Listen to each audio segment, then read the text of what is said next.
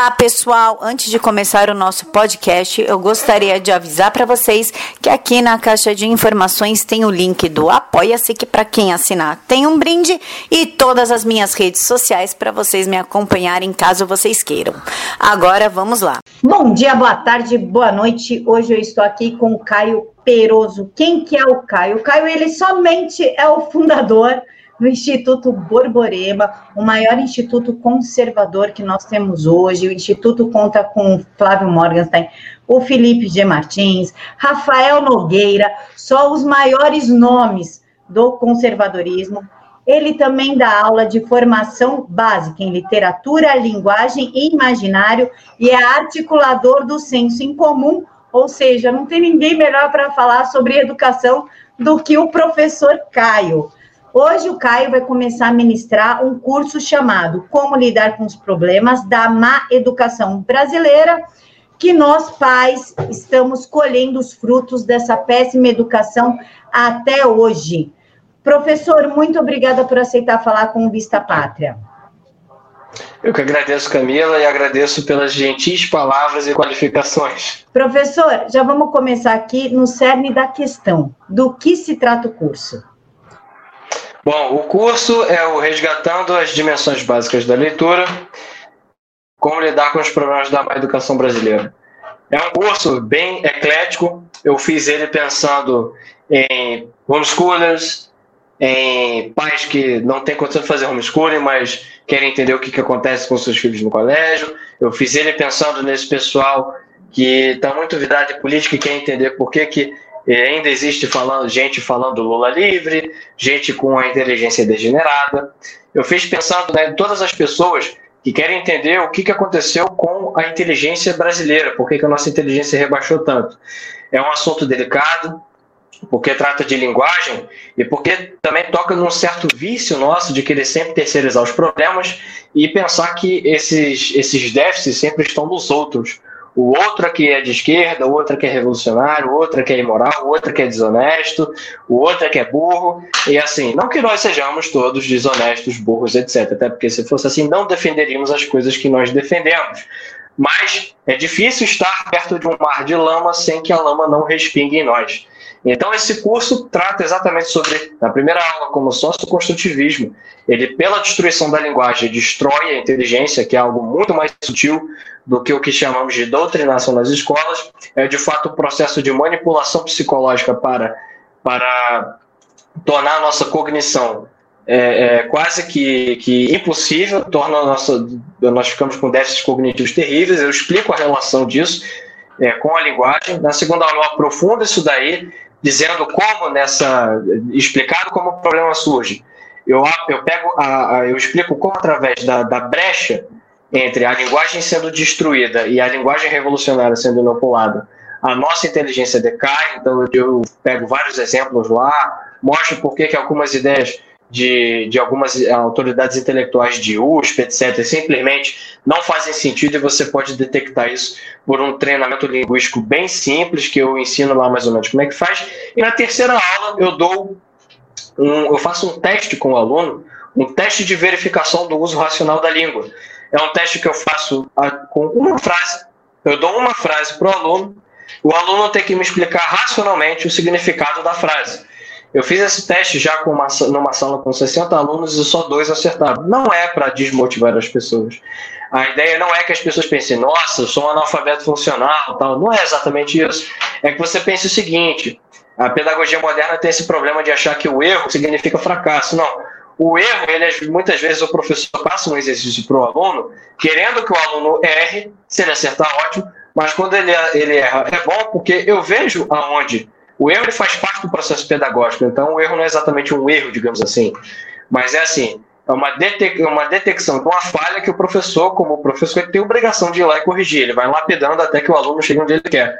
Então, o objetivo do teste não é deprimir ninguém, não. O objetivo do teste é que você teste a si mesmo, em primeiro lugar, e aí você vai entender quando você fizer o teste, quando eu explicar a resposta, você vai ver, ah, era isso, era tão óbvio. Você vai entender que você não sabia disso exatamente porque os instrumentos que eu utilizei para te dar a resposta, provavelmente você não tem na tua consciência porque o sócio construtivismo destruiu eles.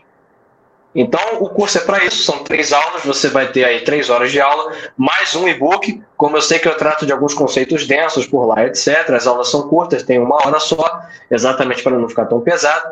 Você vai ter acesso aí ao e-book, que vai ter os principais pontos das aulas, nota de rodapé para você, com indicação de livro, indicação de curso, indicação de palestra, é, uns vídeos no YouTube que eu coloquei lá para você ver.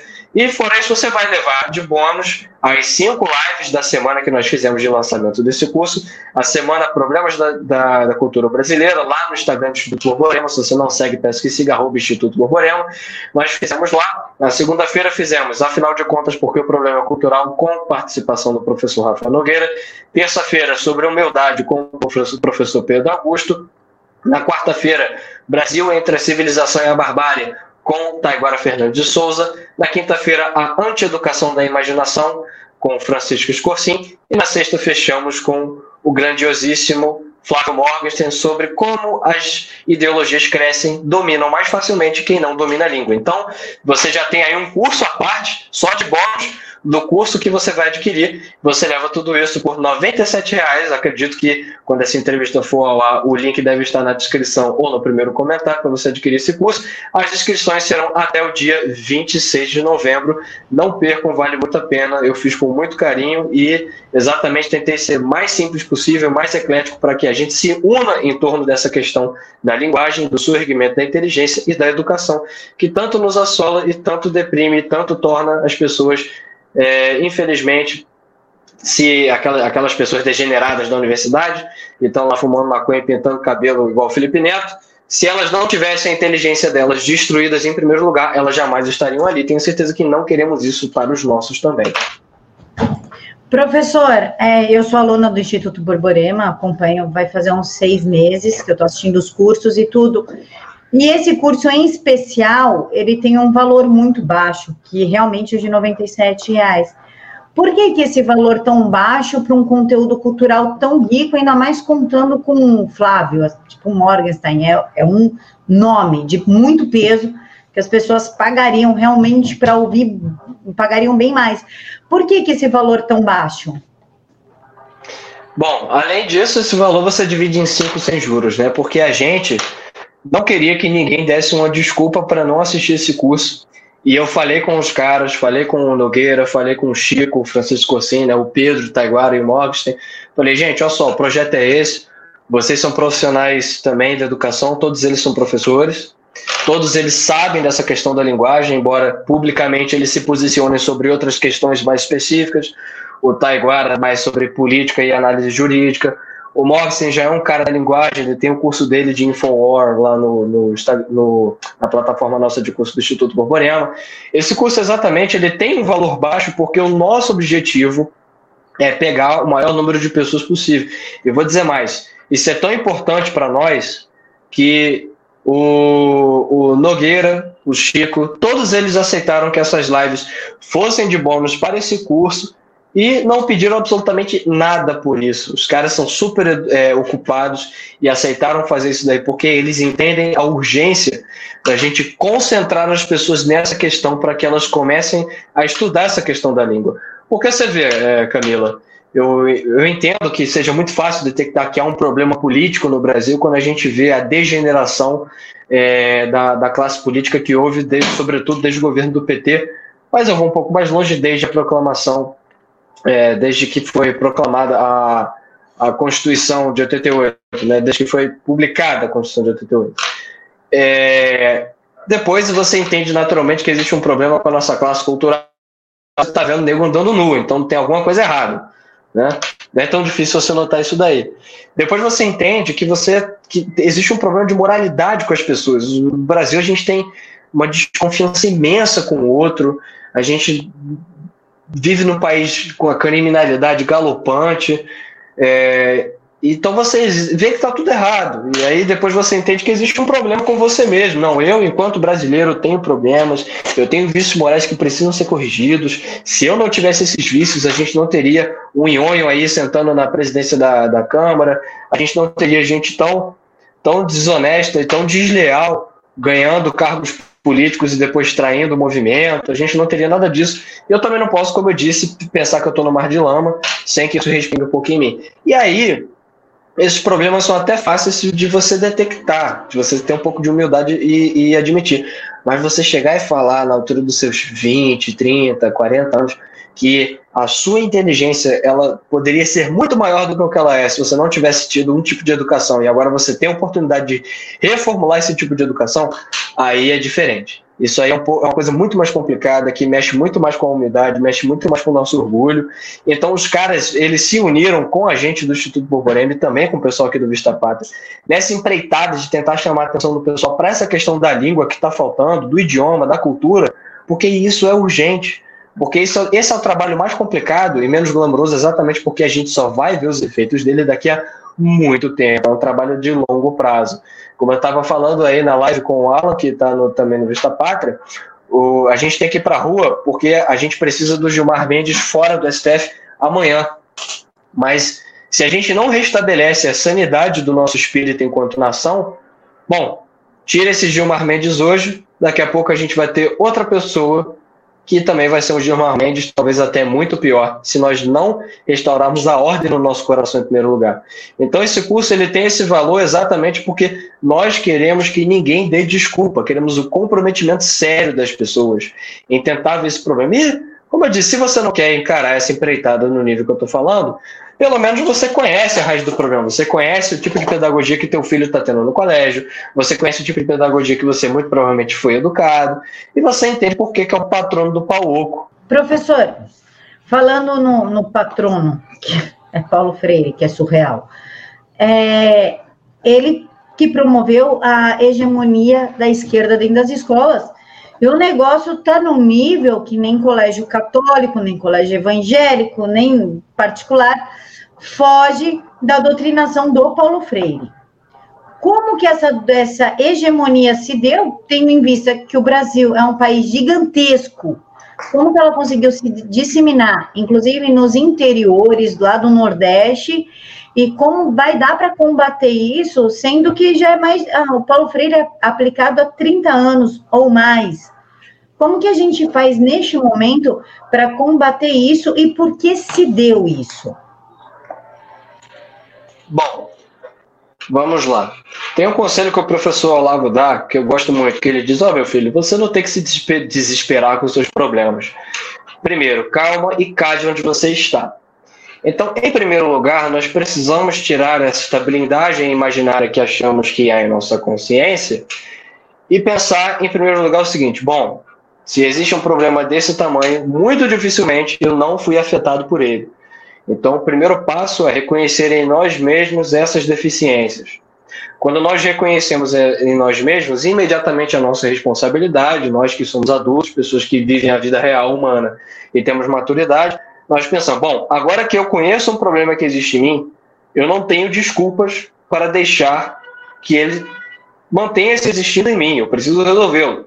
Nós adultos agimos assim na vida real. E aí, quando nós fazemos isso, o nosso exemplo ele se irradia. Ele se irradia. Eu lembro de uma vez, esse, isso que eu estou falando me lembra um episódio de, da vida de São Francisco, acho que foi São Francisco, que ele convida o irmão franciscano para ir pregar diga: irmão, vamos pregar. E eles saem andando pela, pela cidade lá, os dois de hábito, de braços dados, conversando, felizes. E aí eles chegam de volta à, à, à cela e Francisco se despede dele e ele diz: Ué, pai Francisco, nós não iríamos pregar? E Francisco diz: Não, nós já pregamos. Então, isso aí é o exemplo que irradia. Então, o primeiro ponto é esse: temos nós mesmos, temos que ser um exemplo vivo do que nós falamos. Então, assim, não adianta você, por exemplo, pai, que, que quer que o seu filho não seja vítima da doutrinação, você tem que, você quer então o quê? Que seu filho estude, ele seja forte, que ele enfrente a vida, que ele não caia em artimanhas mentais. Para isso ele vai precisar ler, para isso ele vai precisar ser uma pessoa de uma moralidade firme. Bom, a primeira pessoa que ele vai copiar isso daí é você, pai. Você é o mínimo dessa pessoa que você quer que seu filho seja. Eu estou falando aqui de forma muito severa, talvez para alguns, mas as pessoas que, como eu disse, são maduras, são adultas, sabem que a vida funciona assim. E quando a gente quer o bem, a gente fala a verdade. Então, estou falando isso aqui porque é o que acontece de fato. Então, em primeiro lugar, é isso. Nós temos que ser o exemplo. Para nós mesmos, depois na nossa casa, depois na nossa família. E aos poucos a gente vai arrebatando com isso daí. A título nacional e a título mais assim, é, na, na, sua cidade, na sua escola, aí já é um pouco complicado. Bom, vou, vou dar um pause aqui e vou fazer, responder a segunda pergunta. Como isso aconteceu? Bom, é, eu falo bastante disso numa palestra que eu dei para o Estudo Poporema chamada Por que os humanos estão acabando? E no minuto, no 19 minuto, se você tiver preguiça de ver a palestra inteira, eu falo exatamente por que, o que, que a pedagogia Paulo Freireana faz. É um resumo de 20 minutos, eu acho, das duas primeiras aulas do nosso curso, resgatando as dimensões básicas da leitura. Tá? Eu falo como é que isso acontece. O que, que isso acontece? A pedagogia socioconstrutivista, ela, ela esvazia o, o, a substância das coisas que podem ser conhecidas e, e as preenche com conteúdo revolucionário. Traduzindo. É, o Paulo Freire fez um. Tem um exemplo bem famoso da vida dele, que ele foi para uma cidadezinha, acho que é Angicos o nome, não sei. E ele foi é, é, alfabetizar alguns pedreiros lá, e aí ele fez a roda de conversa com os pedreiros. Então, se você aí passou no ensino médio, por, na, na sua aula de português, ao invés de você estar tá tentando fazer o que eu faço na aula 3 lá do nosso curso, ao invés de você estar tá tentando entender um poema de Shakespeare, de você entender alguma coisa de Camões, de você ver ali os Lusíadas, o heroísmo, a nobreza, a honra, os caras se sacrificando para vir aqui para essas terras ignotas, espalhar o império e a fé, enfrentar monstros marinhos, etc. Se você não estava fazendo isso, você estava numa rodinha conversando sobre um texto idiota do Gilberto de Menstein ou do Caio Fernando Abreu, isso aí, o seu professor de português fez isso porque ele foi educado a pensar que esse era o melhor modelo pedagógico possível, porque foi Paulo Freire que inventou esta porcaria. O que foi que Paulo Freire fez nessa cidade com a relação com o que eu estou falando? Bom, ele fez essa roda com o, o pessoal, e aí ele pega o tijolo. Tá. Aí ele vai, ele tem essa ideia do conhecimento ser construindo a partir das coisas concretas. E aí ele pega o tijolo e mostra para o pessoal, para os pedreiros, olha só, que, que é o tijolo? Diz para mim o que, que é o tijolo. Aí cada um do pedreiro, parece uma coisa meio de débil metal, mas vocês vão entender o ponto. Aí cada um dos pedreiros foi lá e falou: Não, eu trabalho com tijolo, eu uso tijolo para construir casa. Ah, eu boto um tijolinho em cima do outro, depois eu boto cimento, passo o reboco, tenho gesso e tal, eu faço a casa para o meu patrão, etc. Aí num determinado momento, então Paulo Freire pede que todos vão ao quadro e escrevam a palavra tijolo. Alguns escrevem tijolo, alguns escrevem tijolo, alguns escrevem tigolo, alguns botam U em lugar de O, enfim. E aí o Paulo Freire pergunta: bom, aí ele tira uma determinada conclusão que é muito sutil, ele não diz expressamente do jeito que eu estou falando, mas é muito sutil. Ele diz assim: é, bom, quando você tem todos os pedreiros falando a sua experiência do tijolo, do substantivo tijolo, e aí substantivo é uma é uma, é uma categoria morfológica de palavra, e vem de substantivo exatamente porque tem, envolve a substância da palavra. Então, o tijolo, ele tem a substância de ser um tijolo. E o que, que essa substância é? É a essência da palavra. Dentro, na palavra tijolo, está contido tudo que você pode fazer com o tijolo. Toda a relação do tijolo com o mundo real. Então, a substância do tijolo é o que? Ser o tijolo. Aí ele serve para aquilo que o pedreiro falou mesmo, todo mundo lá falou. E aí, essa substância ela tem um correspondente gráfico, que é a palavra que se escreve com T, I, J, O, L, O, que tem e se forma tijolo. Então, quando eu falo tijolo, eu quero que você, ouvinte aí, espectador do Vista Pátria, você pense exatamente no tijolo. Quando eu falo cachorro, eu quero que você pense no cachorro.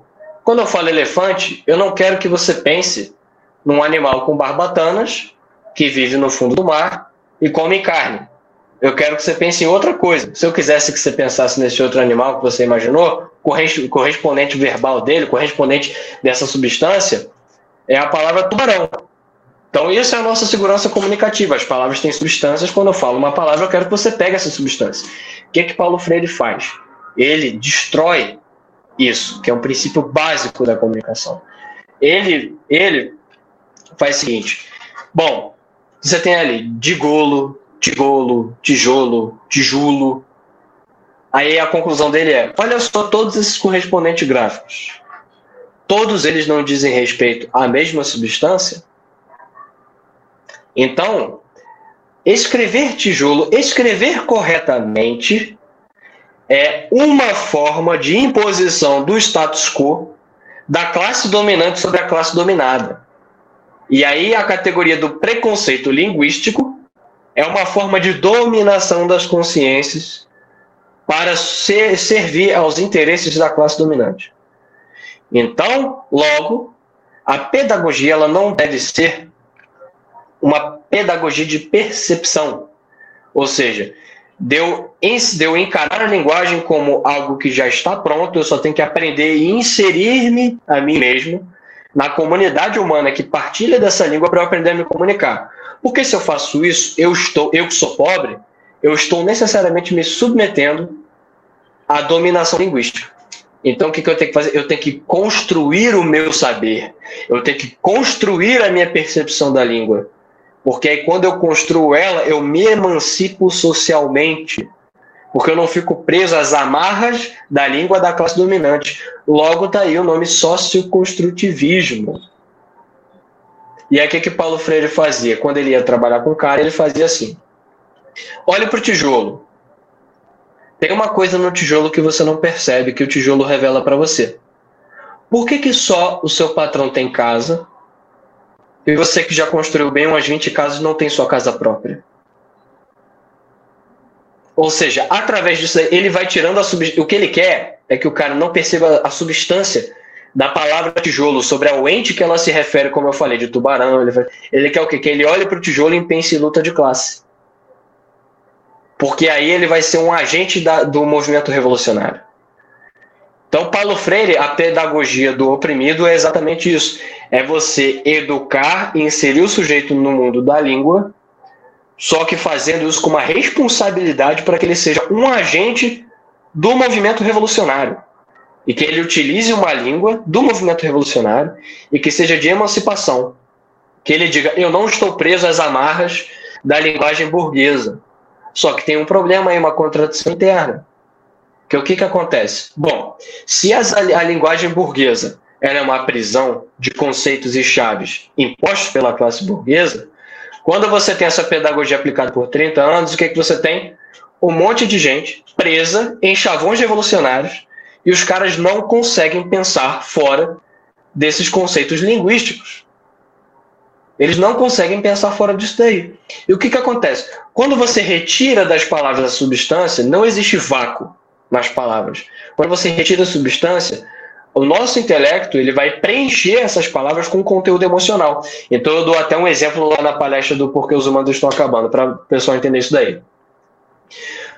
A gente, se vocês olharem bem, a comunicação no Brasil aconteceu isso com ela. As pessoas, quando elas falam, elas não estão fazendo descrições objetivas elas estão expondo o seu estado psicológico, porque elas sempre estão em busca de emoção ou tentando causar gerar emoção. Isso ocorre quando você tira o senso de concretude das palavras e da língua. E isso é filho do socioconstrutivismo. Por quê? Porque se você olhar bem, Paulo Freire, com esse exemplo do tijolo, ele estava querendo inocular um sentimento revolucionário nas pessoas. Ele não queria que as pessoas olhassem para o tijolo e vissem o ente, vissem a substância. Ele queria que as pessoas olhassem para o tijolo e sentissem uma emoção de estarem oprimidos, etc., de terem que reagir. Ou seja, você cria cachorro. Por quê? Porque o cachorro, minha gente, eu tenho aqui em casa dois cachorrinhos, e veja bem, eles, eles são novinhos, eu estou tentando educá-los. Como é que eu educo esses cachorrinhos? Eu tenho que fazer com que eles associem palavras a situações. Então, toda vez que eu vou colocar a ração deles, eu falo, senta. E aí eles sentam esperando a ração. Só que o que está acontecendo agora? Às vezes eles estão muito agitados, eu falo para eles, senta. E ele senta e fica agitado quando não dou a comida, porque eles não associam a palavra que eu estou falando, com o tom que eu estou falando, com a situação geral. Eles só associam comando e ação. Quando você educa as pessoas no sócio-construtivismo, elas são do mesmo jeito, elas associam comando e ação. Então, exemplo, de como isso se relaciona com o que eu estava falando do, da questão emocional. Se você chegar numa sala de universidade e gritar, pessoal, precisamos tornar a universidade um espaço mais democrático e trazer as pessoas de direita para dialogar conosco em busca do conhecimento. Todo mundo, ó, ó o que eu estou falando, trazer pessoas para dialogar e, e, e, adquirir conhecimento. Quando você olha para isso na realidade, não é problema nenhum. o que, que acontece? Quando elas escutam a pessoa direita e trazer conhecimento, isso desperta nelas, para elas isso é um gatilho emocional muito grande. Então elas vão despertar reação de ódio. Ódio. Elas não vão entender o que você está falando. Só que elas vão associar essas palavras a um sentimento, tal como o cachorro associa o senta à ração. Só que isso é rebaixar a linguagem humana ao nível animal. Então o cara ele vai reagir. Agora, se eu chegar, olha só, vou chegar na universidade falando um negócio nada a ver, nada a ver. Ó, qualquer bosta desse tipo, ó.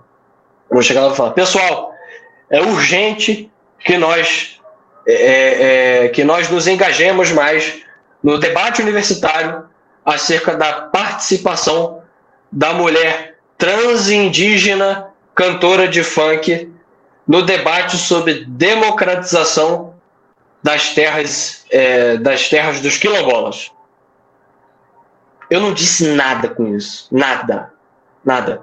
Mas esse conjunto verbal desperta neles, o pessoal revolucionário, uma emoção, um engajamento, tipo, isso, vamos. Ele nem sabe o que, que é, até porque não tem como decifrar o que eu disse, nem eu sei o que, que eu disse. Mas eu sei que essas palavras, com esse tom, com isso daqui, gera esse efeito. Então, assim, muito mais do que uma doutrinação, por que, que eu estou fazendo toda essa explanação até um pouco maçante, mas é necessário. Porque para vocês entenderem, isso não tem a ver com doutrinação. Dizer algo para o pessoal como tipo, ah, o capitalismo é ruim. Não, você vai ali, você mostra para o seu filho que o capitalismo é bom. Só que o que, que acontece? Porque o, o, o, isso não é uma doutrinação que eu expliquei, é uma manipulação psicológica eu estou determinando até que ponto a inteligência do aluno pode ir. Então, você, se o seu filho aprender que o capitalismo é ruim, você consegue resolver.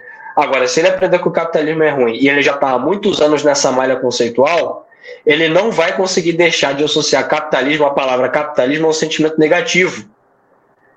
Então não adianta você chegar com critérios racionais para ele, porque ele não tem o domínio racional das palavras. Ele não entende o peso racional das palavras porque isso já foi destituído dele através da pedagogia paulo-freiriana. Então, a título, mas voltando para a segunda pergunta, então, a título, a nível nacional, na sua escola e tal, como é que você combate isso? Bom, os pais têm que se unir, eles têm que conhecer o assunto, eles têm que saber dar nome aos bois e pressionar os colégios. Eles têm que pressionar os colégios. Uma coisa que eu sempre falo é o seguinte: a gente, brasileiro é muito cômodo, o brasileiro sempre quer que alguém resolva o problema. Então o pai ele não quer ir lá no colégio reclamar, o pai não quer fazer um curso, o pai só quer pagar para o filho estar ali. E é o que eu digo, quando você paga para uma escola cara, mais de mil reais, para o seu filho estar tá aprendendo esse tipo de coisa, cara, olha só, não é que você esteja jogando seu dinheiro no lixo, você está usando seu dinheiro para envenenar a alma do seu filho. A verdade é essa.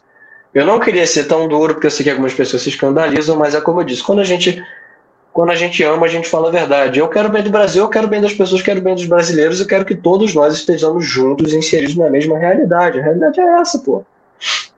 Então, assim, os pais podem se unir. Você, ah, você não tem como fazer homeschooling, você não tem como contratar um tutor porque você não tem dinheiro, não tem uma pessoa qualificada na sua cidade, não tem alguém que fez uma formação literária aí do professor Rafael Falcon, que entende de latim, que entende disso, que pode desenvolver a inteligência do seu filho através da linguagem. Bom, o que, que você pode fazer então? Você pode tentar fazer uma associação de pais, sei lá, uma espécie de associação de pais é, não, dadas fora, dentro de clave política. Você faz uma associação de pais e você usa os termos do inimigo. Veja como a linguagem funciona. Usa os termos do inimigo. É uma associação de pais voltada para inserir a família no debate educacional, para tornar as pautas educacionais das escolas mais democráticas, com maior participação dos agentes educacionais. Ó, oh, a família se tornou agente educacional. Aí o que, que essa associação faz? Conversa com os diretores das escolas, fala assim, ó, isso aqui está no currículo das a gente tem uma exigência que esse, esse, esse, esse, esse assunto não esteja no currículo das escolas. Os pais podem saber, ó, ó, gente, sei lá, uma associação de 80 pais, ó, tem aquele, aquele rapaz ali, se formou em história, o cara é conservador, o cara é cristão, o cara ensina as coisas direito. Vamos fazer o seguinte, esse cara, se ele se posicionar publicamente como ele pensa, ele pode não conseguir um emprego, ele pode não conseguir pagar as contas dele, ele pode inclusive ceder e se tornar um cara de esquerda, ou ele pode não viver a vocação do professor dele. Então vamos fazer o seguinte: vamos fazer uma lista, vamos fazer uma pressão para determinado colégio contratar aquele professor e tirar o comunista que está lá, que se não for assim, a gente vai tirar os filhos do colégio. Então, esse tipo de pressão funciona, gente. As escolas vivem de mensalidade. Se você só vai lá e reclama e continua pagando, pouco importa. Se você é só um pai que vai lá dizer, ó, oh, se não parar com isso eu vou tirar meu filho do colégio, é só um a menos. Agora, uma associação com 80 famílias, cara, isso é um negócio pesado pesado. É um, isso gera um impacto econômico numa escola. Isso gera um impacto social numa escola. Não, eu tirei daquela escola ali porque o professor de história é comunista, o professor é anticristão, porque a freira colocou, que como aconteceu numa escola aqui em Campina Grande, uma escola de freira, a professora do, da segunda série botou os meninos para dançar a paradinha da Anitta. Isso aí são só, assim, é o que o pessoal chama de doutrinação, né? Doutrinação, né? Ensinar coisa ruim e colocar uma doutrina negativa no lugar de uma doutrina positiva. Isso aqui eu estou usando uma escala moral. Isso que eu falei que os pais podem fazer é um paliativo. Porque tem um problema. Cara, o pessoal sai da universidade pensando assim, gente. Não tem gente qualificada, por isso que a gente tem que fazer os cursos, a gente tem que apoiar os institutos como o Instituto Borborema, a gente tem que apoiar a gente como o professor Rafael Focon, como o professor Francisco Corsim, porque se sair gente boa do Brasil qualificada para trabalhar na área de ensino, vai ser porque aprenderam com esses caras, porque aprenderam com o professor Olavo. Então, assim, se a gente ficar só reclamando, não tentar se mobilizar e tal, vamos manter, vai acontecer o que eu falei. Daqui a pouco, as próximas gerações vão estar com o mesmo nível de insanidade que a nossa, a gente vai perder a oportunidade de resolver o problema e hoje a gente está dando porrada, daqui a uns dias a gente vai levar. Então essa hegemonia não vai se quebrar fácil, a gente tem que pensar em estratégias para daqui a 30 anos surtirem efeito. Uma delas é a gente gerar a nossa própria hegemonia e esse curso ajuda nisso daí. Falei muito, mas é porque não tem como ser sintético com esse assunto. Professor, me, explica aqui uma coisa para gente. Semana passada, um professor em sala de aula afirmou que Bolsonaro matou Marielle. Já hoje, o professor ensinou para crianças da sexta série, isso é 11 anos de idade, que ensinou sexo para as crianças, inclusive ele pediu para elas fazerem uma redação falando como se dá a intimidade, né, de pessoas que está saindo da pré-adolescência entrando na adolescência. Ele também ensinou como é que faz certos atos de intimidade que só cabe a um casal casado fazer. Como lidar com isso? Eu estou perguntando porque eu estou passando pelo mesmo problema com a minha filha mais velha e com o professor dela, que alega que a polícia. E eu botei a boca no mundo, falei um monte para a escola. Ele pediu desculpa, mas ele ainda não parou de falar. Primeiro, ele alegou que a polícia é racista, persegue negros e mata crianças negras. Agora, ele alega que Bolsonaro é culpado disso e que Bolsonaro promove o fogo na Amazônia, lá o incêndio na Amazônia. Como a gente pode lidar com um professor que ensina sexo, o outro que fala que Bolsonaro matou Marielle, e o outro que fala que a polícia do Rio de Janeiro, que na qual eu ensino os meus filhos a respeitarem a polícia, a respeitarem o militar, se eles estiverem perdidos na rua, recorra somente à polícia militar para evitar qualquer tipo de problema físico ou emocional de se, de se recorrer a uma pessoa que eles não conhecem. E aí vem um professor todo descoladão, todo não sei o quê, e coloca a polícia assassina, racista e mata crianças a mando de Jair Bolsonaro. Como que a gente lida com isso? Bom, vamos lá. Problemas, política e arte do possível que estamos falando de ações práticas, né? Bem, cada situação, com suas particularidades, revelará as ações que devem ser tomadas. Uma ação, de forma geral, que eu falei, eu acabei de falar na, né, na minha fala anterior, isso é uma associação de pais que tem uma participação, aqui coloque muitas aspas, porque eu estou usando os termos do inimigo, tá? A participação democrática na elaboração dos currículos educacionais, tá? Isso aí é o seguinte, é, numa situação dessa, por exemplo, o professor está falando que a polícia assassina e tal, o que, que eu faria? Se eu fosse um desses dos caras dessa associação, eu pegava todos os pais e falaria, ó, oh, legal, Vamos então fazer o seguinte: vamos fazer um grande debate entre o professor e os pais. Vamos fazer, vamos fazer uma sessão de vídeo com o material escolhido pelos pais.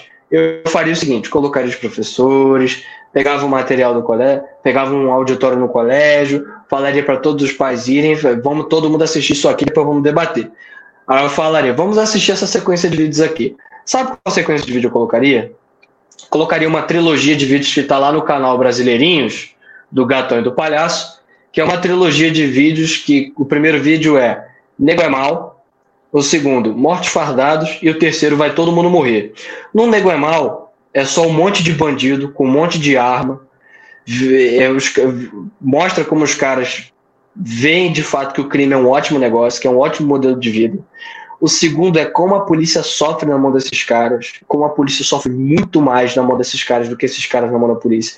Até a ideia desses caras sofrerem na mão da polícia já é uma imposição mental, já é uma coisa que não tem razão de ser na realidade, já é uma inversão verbal, tá? E o terceiro, vai todo mundo morrer, que é o terceiro vídeo, é exatamente os autores intelectuais desses fatos. Então eles pegam sociólogos de esquerda, pegam professores de esquerda, então pegam montagens, por exemplo, de uma palestra de uma mulher que dizia lá que o policial só deve reagir a um bandido depois que ele for alvejado. Tá entendendo? Então você bota os pais e os professores para ver isso daí, os professores vão ficar com vergonha de abrir a boca. Os professores vão ficar com vergonha de abrir. Gente, é uma coisa que eu vou falar para vocês. Vocês vão achar, podem pensar que é radicalismo e tal. Eu, é radicalismo, sim. Eu penso em radical, pensando na, na, na raiz da palavra. Né? Radical vem exatamente de raiz. Então, quando eu penso que uma ação radical é a que vai no, na raiz do problema antes de tentar resolver podando os ramos da árvore. Podar os ramos não está adiantando muito. Tá? Então, a gente tem que na raiz, cortar o mal pela raiz. O que, que a esquerda fez? Querer, não querer usar a estratégia do inimigo para combater um inimigo é isentismo, tá? É isentismo ou é covardia. Ponto. A esquerda fez com que a pessoa cristã, conservadora, a favor da família, a favor, a favor de Deus, a favor da família, fosse pintado para a sociedade como uma espécie de tirano. Eles conseguiram que nós tivéssemos medo de proclamar isso publicamente, que nós somos essa pessoa. E tenho certeza que tem muita gente ouvindo esse programa aqui que alguma vez se sentiu constrangido em dizer o que pensava porque não queria pegar mal pra galera, não queria que o primo ficasse com raiva e tal. Agora, quando o palhaço diz lá no Brasileirinho, os caras faz meme, sabe o que é o faz meme? Os caras fizeram a gente pensar que nós, é, que nós éramos uns inumanos, que nós éramos pessoas de ódio e tal. Então vamos fazer o seguinte: vamos, não vamos fazer ninguém pensar que esses caras sejam alguma coisa que eles não são. Vamos mostrar para todo mundo que eles são. Eles são ridículos. Eles são ridículos. São desprezíveis. Farmeme, sabe o que é o farmeme? Vamos fazer o cara de esquerda começar a sentir vergonha de ser de esquerda, porque se ele dizer que é de esquerda, ele vai ser zoado. Então o professor tem que começar, em primeiro lugar, a se sentir e ter vergonha de ser de esquerda. Ele tem que ter vergonha do que ele faz em sala. Só que isso é muito ruim, é muito difícil, não dá para você fazer isso racionalmente. Sabe por quê? Lembra do que eu falei de Paulo Freire, que aí a, a, a, essas claves linguísticas seriam formas de dominação da sociedade burguesa e tal? Cara, para esse professor que está ensinando, vou ter que usar o termo, porque assim, não é sexualidade. Vejam, uma coisa é dizer que o professor está ensinando sexualidade de forma inadequada para as crianças. Agora, a gente tem que chamar as coisas pelo nome. Eu vou chamar pelo nome. Professores estão ensinando putaria para as crianças em sala de aula. A palavra é essa que eu usei, não vou usar mais para o YouTube não, não dá problema aí, tá? A palavra é essa. É isso que está sendo ensinado. E você tem que chegar lá, na, ó, o professor está ensinando isso aqui e falar a palavra que eu falei, para todo mundo fazer assim.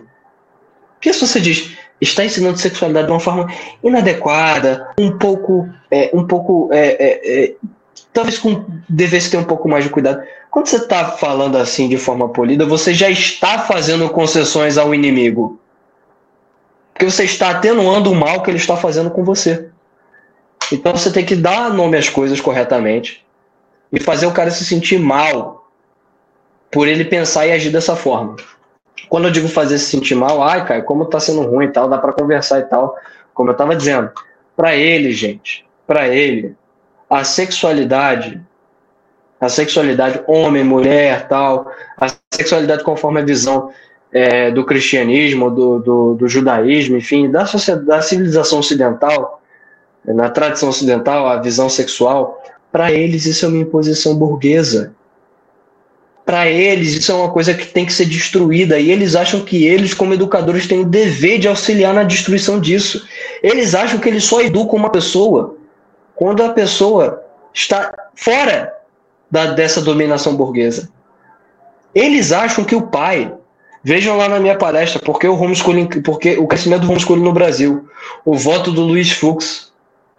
Se vocês falarem com todo esquerdista sobre homeschooling e tal, ele vai dizer que é até legal. Mas ele vai dizer, ah, você está aprisionando a criança de conhecer outras visões de mundo e tal. O que, que ele está dizendo é o seguinte: ó, a criança, se ela é educada no cristianismo, ela é presa. Ela só é livre se ela é educada no esquerdismo. Ela só é livre se ela cresce presa na ideia de Lula livre, fora Temer. Ela só é livre se ela defende maconha. Para eles é assim. É um jogo, é um jogo verbal. É um jogo verbal. Para eles isso não é prisão. Para eles isso é verdadeira liberdade. Para esses educadores, eles estão, quando eles estão falando, colocando essas coisas no quadro, sexo anal, sexo para eles, eles estão exercendo uma função santa, gente. Eles se sentem apóstolos fazendo isso. Do contrário, eles não fariam, porque é muito absurdo.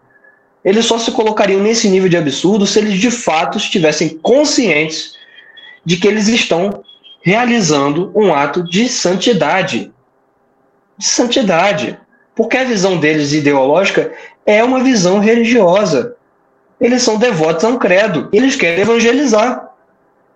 E eles acham que vocês, pais, são como os fariseus da sinagoga.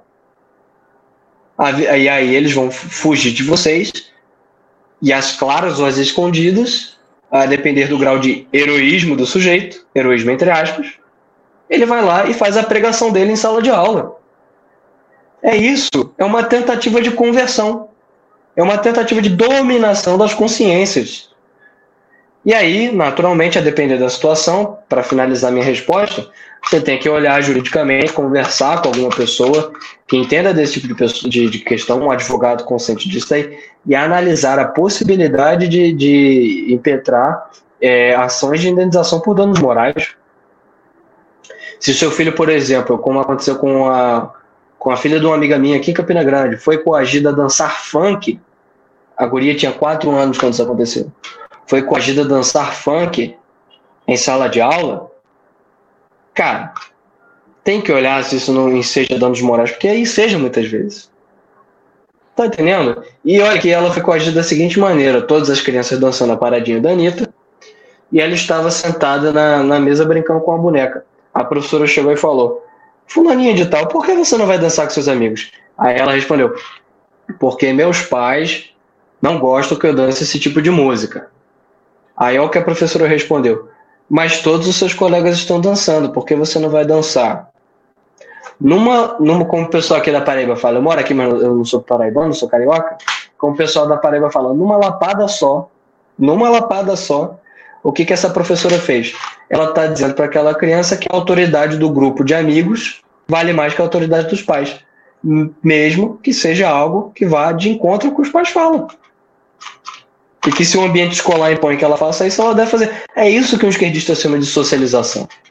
É isso. Não é outra coisa, gente. Então a gente tem que começar a treinar nossa inteligência para não cair nesses joguetes verbais. A gente tem que fortificar o nosso intelecto para a gente não cair nessa, nessas armadilhas. São armadilhas. E aí, em primeiro lugar, como eu disse, a gente tem que resolver isso nós.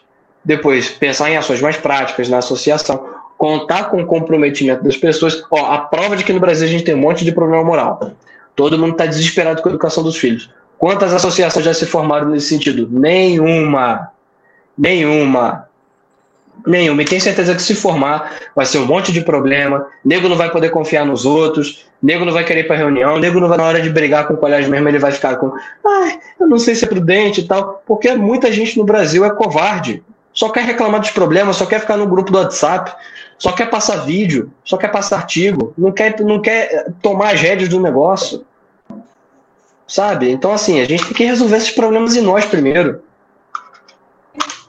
Professor, é, educadores que mais são utilizados no Brasil, os pensadores na, na área da educação, é Paulo Freire e Piaget. Ambos são ruins, né? Deturpam a mentalidade da criança, enfim, e cria zumbis, né? Zumbis doutrinados. Qual, se o senhor pudesse mudar isso, quem que o senhor colocaria como referência e por quê e como neutralizar a curto, médio e longo prazo o que já foi imposto na vida das pessoas em relação a Piaget e Paulo Freire? Como é que faria isso? É muito complicado, acho que essa foi a pergunta mais difícil, mas vamos lá. É, todos nós temos que ter, a gente tem que entender uma coisa. Primeiro, a gente tem que é, nutrir o nosso imaginário.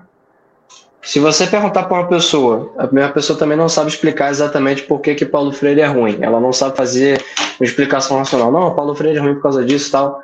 Ela muito provavelmente aprendeu uma formulinha para dizer que é ruim. E aí, é, ela aprendeu, ela aprendeu, ela viu alguém dizendo isso, viu o Olavo dizendo, ouviu o mesmo dizendo, ela vai lá e repete, mas ela não entende por quê. O meu curso ajuda a entender por quê, tá? Mas não é só entender por que Paulo Freire é ruim. É o seguinte, educação vem do latim exutere, né? conduzir para fora. Então, quando você vai educar uma pessoa, pressupõe que é o seguinte, a pessoa está no patamar e você, como professor, você quer levá-la para outro. Ou quando a gente vai educar uma pessoa, a gente tem que saber o que, que a gente quer. Então, você quer educar um guerreiro? Então, Esparta, você tinha um modelo educacional. Você quer, edu você quer educar um cidadão? Você quer educar alguém para viver a polis? Com a discussão política de alto nível tal? Então, você vai educar para isso, como você fazia em Atenas. Tá? É... O que a gente quer no Brasil? Eu acho que nós queremos indivíduos fortes, que parem de reclamar da vida, pessoas que parem de com qualquer coisinha achar que fracassaram na vida, pessoas que ajam, pessoas que sejam devotas a Deus, que não vendam, que não fiquem como como algumas pessoas que são cristãs e fazem de Deus uma espécie de refrigerante diet, você cria o Deus que você quiser com a, seu, a sua imagem e semelhança, você não se deixa ser criado. Eu quero isso para meu filho. Eu quero isso para meu filho, então eu vou fornecer esse tipo de educação para ele. Eu acredito que seja mais ou menos o que todo mundo quer. Então, em primeiro lugar, como eu disse, você tem que tentar sair isso em casa. Você é adulto. Se você não é, dificilmente seu filho vai ser, tá? Vamos falar a verdade. E aí a gente precisa entender exatamente isso, o que significa educação e entender que esse modelo já foi feito em outras épocas da humanidade. Ele já foi feito. Não é nada novo que a gente, que a, essa parte da direita que, que mais fala de educação, é, a gente não está querendo reinventar a roda. A gente só está pegando um negocinho que a galera já fazia, que dava certo, que criava gente desse nível, a gente está querendo adaptar para os dias de hoje para ver se dá para fazer. O que a gente faz aqui na formação do Instituto Borborema. Só que as pessoas ainda estão muito, muito aquém do, da, desse problema. A gente vê pelo nosso canal do YouTube. Outro dia o Sérgio estava brincando comigo. Quando a gente bota lá qualquer coisa com o nome educação, é uma das coisas que menos dá visualização. Quando a gente bota ideologia, não sei o quê, pum, estoura. Então a política lá é um tema mais popular porque a política permite exatamente que eu só reclame e não faça nada. educação não é um tema que permite que você reclame sem fazer nada. Então,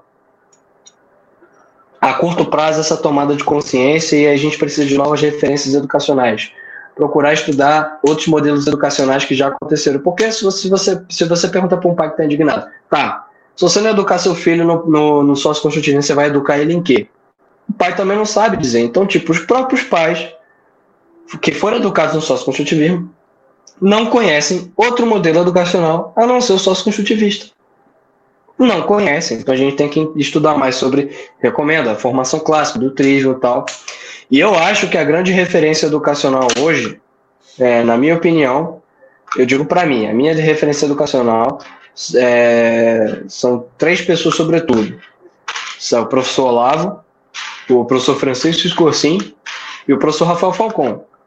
O Francisco Corsim com o trabalho de educação da imaginação, o professor Rafael Falcon com o trabalho dele de letramento e com o latim. É claro que você tem o professor Rafael Nogueira com um trabalho maravilhoso com os clássicos, o Flávio Morgan tem com suas questões de linguagem política e tal, mas é porque como eu não fui aluno do Rafael Nogueira nem do Morgenstern nesses, né, nessas questões específicas, eu não eu, eu coloco mais em conta o Escorcinho e o Rafael Falcão, porque eu fui aluno dele, sou aluno dos dois até hoje, do Escorcinho e do Rafael Falcão, e sou aluno do professor Lavo. Então, assim, a gente tem que primeiro ter referência do que são pessoas educadas e do que são pessoas que podem, é, de fato, dar uma, uma educação mais de elite a curto prazo é isso. Primeiro, recuperar as referências tomar consciência do problema. A médio prazo, cuidarmos da nossa própria educação. Se você começar hoje, eu garanto que com um trabalho árduo de uma horazinha por dia, em 3, 4 anos você consegue resolver os problemas do sócio-construtivismo em você, pelo menos os mais grossos. Então, é botar a mão na massa o trabalho a médio prazo. O trabalho a longo prazo é o seguinte: é, eu, desde que o Bolsonaro foi eleito, eu nunca coloquei fé no MEC. Nunca coloquei fé no MEC, porque Eu, inclusive, um dos livros que eu vou recomendar aqui no final, o Contra a Escola, do Fausto Zamboni, se eu estiver errando o nome do autor, mil perdões, acho que é da editora Vídeo Editorial, se não me engano, ou é da Vídeo é da Eclésia, mas é o mesmo grupo, no fim das contas, né? Ele fala exatamente como a centralização do ensino, a federalização do ensino, ao longo da, da história humana, ela sempre serviu para fins totalitários. Sempre, sempre, sempre, sempre. A primeira coisa que eu acho que. Ah, eu só acho que a gente vai ter um bom ministro da educação no Brasil quando a gente tiver um ministro anti-MEC. É bem engraçado dizer isso, né? a pessoa pode se escandalizar um pouco, mas é porque a educação ela tem que ser uma coisa mais anárquica.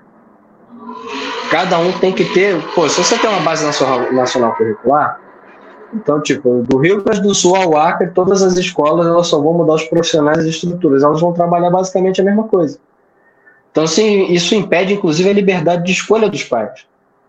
Porque você só, só vai mudar a fachada das escolas e algum um outro professor. O currículo. Até se você tiver um professor que tem a visão certa, assim, cristão, conservador, ele não pode fazer uma história que esteja desligada daquelas coisas africanas e tal, que pouco tem a ver com a nossa formação histórica. Né? com a nossa formação enquanto nação. Os portugueses têm muito mais. A nossa, a nossa cultura é muito mais europeia do que africana. Muito mais, muito mais. Isso aí é narrativa de, de, de narrativa política da esquerda. Tá? Narrativa histórica da esquerda.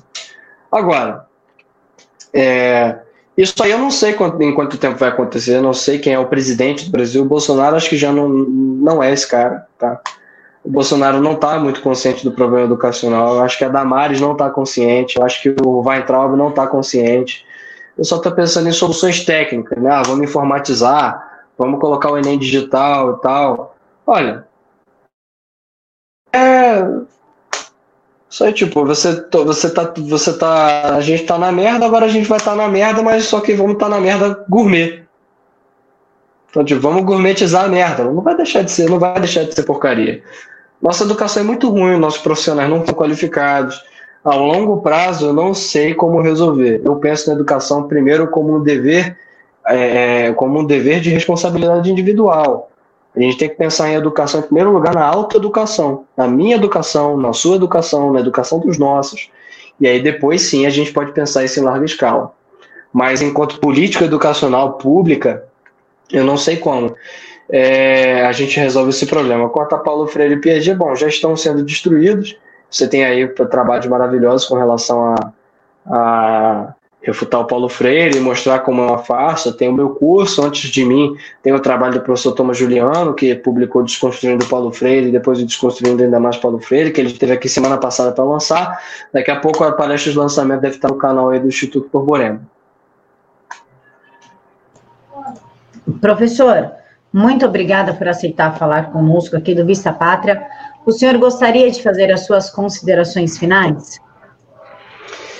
Eu gostaria, eu gostaria de deixar algumas indicações aqui para vocês. A título de livro, eu gostaria que todos vocês lessem 1984 do, do escritor George Orwell. É um livro obrigatório tanto para quem quer entender a questão do movimento revolucionário como quem quer entender a relação entre a linguagem e a inteligência. Lá em 1974 nós temos uma, uma é uma ficção no qual há um totalitarismo perfeito, né? E mostra de forma muito muito genuína e muito muito sagaz como é que é, ocorre a relação da dominação da linguagem pelo partido é, com a dominação das consciências. Então, por exemplo, lá eles ainda falam inglês, nessa sociedade, mas eles já estão tentando colocar em prática um idioma novo que pode ser chamado de nova fala ou nova língua, depender da tua tradução. Se você ler no inglês, vai ser New Speak, tá? E aí, essa nova fala, por exemplo, tem uma cena lá que o personagem diz: ela é muito importante que a gente consiga colocar isso aqui em circulação logo, porque, por exemplo, em nova fala, em nova língua, não existe um termo que corresponda a freedom, liberdade. Logo, se as pessoas, se a palavra liberdade some do vocábulo, do, do, do, vocabulário das pessoas, com o tempo elas não vão sequer mais conseguir pensar na ideia de liberdade. Então, como a educação fugiu da nossa consciência, da, do, do da, da, conversa comum, da conversa de elevador, essa perspectiva que eu estou colocando, então a gente está engessado, a gente não consegue mais pensar na educação como algo que não seja tipo, ah, para o sujeito fazer uma provinha, tirar 10, passar no vestibular, a gente tem que pensar a educação como formação integral da personalidade. O sujeito ser forte, o sujeito ser um cara que age na realidade, ser um cara que consiga um trabalho bom, que seja um bom esposo, seja uma boa esposa, que, que seja nobre, seja valente. Essas coisas têm que voltar para o nosso imaginário, gente. E nesse sentido, eu também recomendo o Admirável Mundo Novo, do Aldous Huxley, que mostra exatamente essa, como a, o Estado se apropria, ele cria uma relação nossa de. Ele, cria uma, ele faz com que nós criemos uma relação super negativa com a educação e a gente cresce odiando a educação. Tipo, a gente cresce odiando livro, vamos falar a verdade, né? a gente odeia português, a gente odeia ler, a gente acha isso um saco porque o colégio fez com que nós achemos isso um saco. E aí, sobre essa questão de doutrinação, eu recomendo o livro Maquiavel Pedagogo, do Pascal Bernardin, também, é, acho que é da Vide Editorial, né? ou é da Vide ou da Eclésia, tá? Como eu já falei, o Contra a Escola, do Fausto Zamboni, é um livro, é, não é para você virar homeschooler, nada do tipo, é um livro só para você entender como a centralização do ensino, a centralização curricular sempre serviu na história para fins totalitários. Maquiavel Pedagogo, ele mostra exatamente todas essas, essas ah, as estratégias de manipulação psicológica, o, o Pascal Bernardin ele delineia isso de forma muito bem, e aí eu indico duas palestras minhas, por que o homeschooling cresce no Brasil e por, é, porque o homeschooling cresce no Brasil não, perdão, o crescimento do homeschooling no Brasil, que aí eu mostro todas essas questões que conversamos aqui, só que dizendo como elas influenciam os pais a tomar a decisão pelo homeschooling, e a palestra Por que os humanos estão acabando, que eu faço a relação do fim da inteligência com o fim da linguagem, e aí, naturalmente, isso, o fim do que nós chamamos de humanos. Eu peço que vocês sigam, por favor, a, a página do Instituto Borborema no Instagram e no YouTube, arroba Instituto Borborema no Instagram, no YouTube vocês acham facilmente, temos várias palestras sobre o assunto, muito conteúdo gratuito para vocês. Façam o curso Resgatando as Dimensões Básicas da Leitura, vocês não vão se arrepender, está muito acessível, só tem até o dia 26 para comprar, então aproveita e peço que sigam uma página pessoal minha, um projeto, um projeto paralelo ao Instituto Borborema, a página Não Tenhas Medo, arroba Não Tenhas Medo, não tenhas, não é não tenhas, não tenhas medo, segundo a pessoa do plural, lá no Instagram, é uma forma, é, são textos mais curtos, porém com alguma densidade, eu estou tentando é, fazer um negócio legal ali, numa perspectiva mais existencial, eu estou tentando fazer, seguir com o que o professor Olavo diz. Antes a gente tinha Nelson Rodrigues, a gente tinha gente fazendo crônicas, coisas muito boas no jornalismo corrente. Meu objetivo não é ser um Nelson Rodrigues, eu acho que Deus, se Deus quiser me der a graça de eu conseguir escrever como aquele cara, como Machado de Assis ou como Marcos Rebelo, que eram excelentes cronistas, eu agradeço. Mas agora eu sou só um curioso, sou só um, um aspirante a escritor que estou lá soltando algumas, algumas rabugens minhas, algumas reflexões, e eu gostaria que vocês seguissem, que vocês acompanhassem lá, porque a gente também precisa disso. A gente precisa desse tipo de apoio para iniciativas mais artísticas, para que a gente consiga também colocar essas coisas em discussão e que isso se torne mais corrente. Então, no mais, muito obrigado ao canal Vista Pátria, sempre muito gentil, Camila, muito obrigado, muita gentileza da sua parte e é isso, fiquem com Deus. Pessoal, muito obrigada por ter assistido até aqui. Vamos começar por ordem de link aqui, que está aqui na caixa de informação. Primeiro link, o curso. Clica, se inscreve, divide em cinco vezes, 90 reais em cinco vezes. Eu sou péssima em matemática, mas dá um valor extremamente baixo. Depois, eu não sou boa de matemática mesmo, nada. É, então tá o link do, do curso. Depois, o link do site do Borborema, do Instituto. Aí vem o link do Instagram. Aí vem as redes do professor Caio. Insta, esse Insta, Instagram que ele falou, não tenhais medo, inclusive eu já estou seguindo o, o, Instagram dele. Vou colocar também o link aí dos cursos do canal do Borborema para vocês poderem acompanhar, porque é de graça. Então, tudo que é de graça é muito bom e a gente assiste para ver se melhora a nossa cultura, o nosso conhecimento. Por último, o apoia-se aqui do canal, que é muito necessário, então o link está aqui para vocês também na caixa de informações. Professor, muito obrigada. Que Deus abençoe imensamente o senhor. Muita paz e muita vitória na vida do senhor e na vida de quem está nos assistindo. Que Jesus, somente Jesus, guie a vida de todos nós. Amém. Muito obrigado, Camila.